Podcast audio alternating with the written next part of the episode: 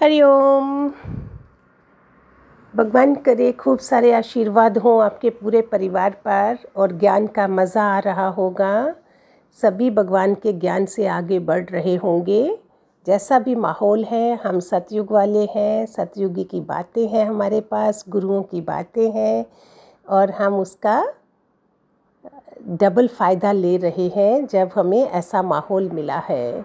Social distancing है, लोगों से ज़्यादा मिलना नहीं है, बात नहीं करनी है हाइजीन में ज़्यादा टाइम देना है तो इसमें हम अपनी अंतर्मुखता में और जा सकते हैं, जान सकते हैं कि एक की किस्मत कैसी है, दूसरे की किस्मत कैसी है। एक बार राजा जनक को किसी ने क्वेश्चन करा कि राजा जनक, तुम राजा जनक कैसे बने और इतने बड़े जनक विद्वान जो सारी दुनिया के विद्वान तुम्हारे पास आते हैं? अष्टावकर जैसे वेद व्यास तो उनके मित्र थे। ऐसे उच्च कोटि के लोग, हायर कॉन्शियस के ऋषि, मुनि, सब लोग दामाद तुम्हें राम मिला, सीता तुम्हारी बेटी हुई, वो कैसे? किसने क्वेश्चन करा, वो चले गए, लेकिन राजा जब कितने इंटेलिजेंट होते हैं, जब अपने पलंग पे लेटे तो उनके अंदर ये घूमने लगा कि ये कैसे मुझे जानना है। ये पहली निशानी होती है जिज्ञासु की, जो हर चीज़ जानना चाहता है, वो एफर्ट्स डालता है। वो ऐसे बात करके छोड़ नहीं देता है। तो अध्यात्म की राह पार ये बहुत ऊँची बात है। तो राजा जनक से एक इंसान सेम मेहनत कर रहे हैं, एक को परिणाम मिल रहा है, दूसरे को नहीं मिल रहा है। भारत के जितने भी ऋषि मुनि सारे कहते कि पिछले जन्मों की सोच होती है ये, पिछले जन्म के कर्म होते हैं। हमारे भगवान जी ने बोला, ये गे जन्म के कर्म हैं तुम्हारे, चाहे अच्छे या बुरे।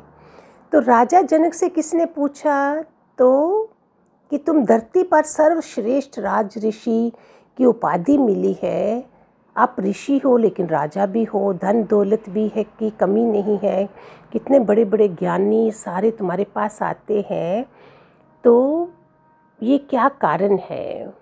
राजा जनक ने कहा, मुझे भी नहीं पता। तो राजा जनक मन में ये सवाल गुजरने लगा कि अचानक उन्होंने सपना देखा, एक बुज़ुर्ग कहता है, जो तुम सोच रहे हो, इसका प्रश्न मिलेगा, उत्तर मिलेगा।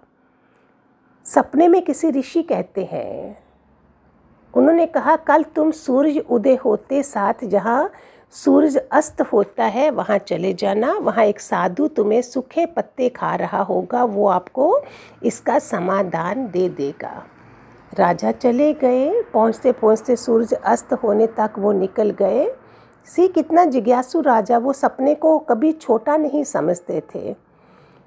तो फिर क्या हुआ? वो पश्चिम दिशा में गए, वो देखते हैं एक झोंपड़ी के पास एक बाहर एक साधु पत्ते खा रहा है। साधु बोलता है, मुझे पता है तुम क्यों आए हो। लो, पत्ते खाओ, रात को इधर रहो, सुबह कुटिया से बाहर चले जाना। तुम्हें इधर से चलते चलते कौन, कोई दिशा बोली, उस दिशा में तुम जाना, वहाँ एक साधु राख खा रहा होगा।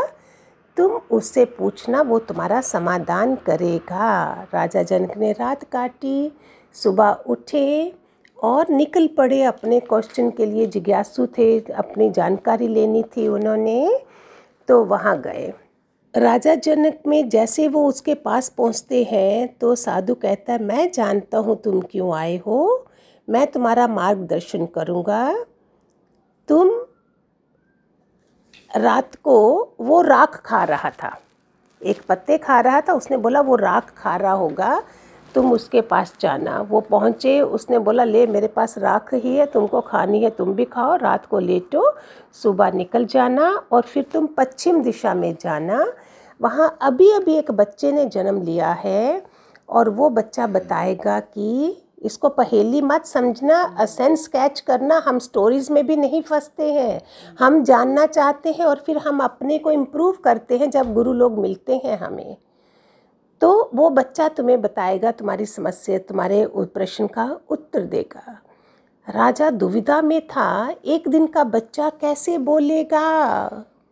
राजा जनक उस गाँव में पहुँच गए वहाँ का जो ग्राम प्रधान था, उसका घर पूछते हैं तो वो बड़ा खुश हुआ कि मेरे घर में राजा मेरे बच्चे को आशीर्वाद देने आए हैं। राजा कहते हैं कि मैं बच्चे से अकेले में बात करना चाहता हूँ। एक दिन का बच्चा है। वो बोलता भी है। उसको कमरे में ले जाया गया। बच्चा, एक दिन का बच्चा बोला, अच्छी बात है, तुम अच्छे समय में आए हो। मेरी आज ही मृत्यु हो जाने वाली है। मैं तुम्हारे क्वेश्चन का उत्तर दे के जाऊँगा। उसने बताया, इसी गाँव में एक गरीब स्त्री थी। भीख मांगकर वो रोटी ले आती थी। उसको खाने को कुछ भी नहीं होता था। एक बार सिर्फ़ हम चार भाई थे। उसने चार रोटी हमको दे दी और ख़ुद अपने लिए कुछ नहीं रखा। माता कुछ दिनों से कुछ नहीं, मिला ही नहीं था उसको और उसने हमें दे के खुद भूखी रही। उसी दिन उनको, जब ये चार रोटियाँ मिली हैं तो बाहर कोई मांगने वाला आ गया। माता ने बोला, माँ ने उनकी कि मैंने, मेरे पास तो कुछ भी नहीं है। मेरी चार रोटियाँ थी, चार बेटों को मैंने दे दी हैं। तुम, अगर वो तुम्हें देते हैं तो तुम ले लो। वो बड़े बेटे से कहता है, मुझे भूख लगी है, तुम मुझे रोटी दे दो। वो बेटा कहता है, क्या मैं सूखे पत्ते खाऊँगा? अगर मैं तुम्हें रोटी दे दूँ, वो दूसरे बेटे को बोला मैं भूखा हूँ। वो बोलता है, मैं मैं राख खाऊँगा क्या? दूसरा ये बोलता है, तीसरे के पास गया तो बोलता है तुम्हें रोटी दे दूँगा तो मैं मर जाऊँगा। राजा जनक चौंक गए।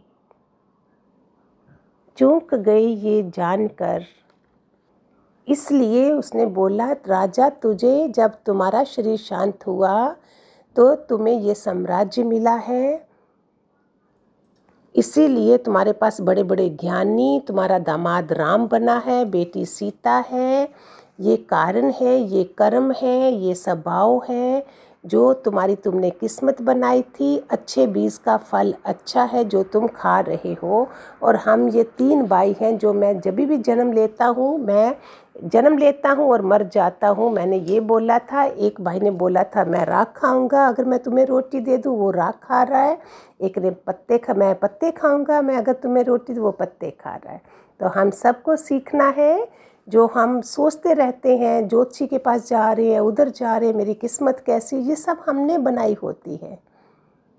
भगवान जी बोलते, तुम पुराने, जो तुम्हारा पिछला जन्म है, जैसे हमने 2020 में जो करा, वही हमें 21 में मिलेगा। हम कैसे, वो कहाँ से आएगा? जो बच्चा पढ़ाई करेगा, वही पास होगा। जो आज करा है, वही कल मिलेगा मुझे।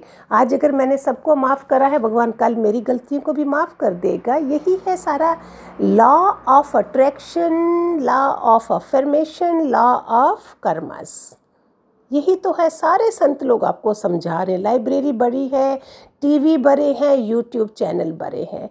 फिर भी हम नहीं जागे तो आप खुद जानते हैं, फिर हमको क्या करना चाहिए? है ना?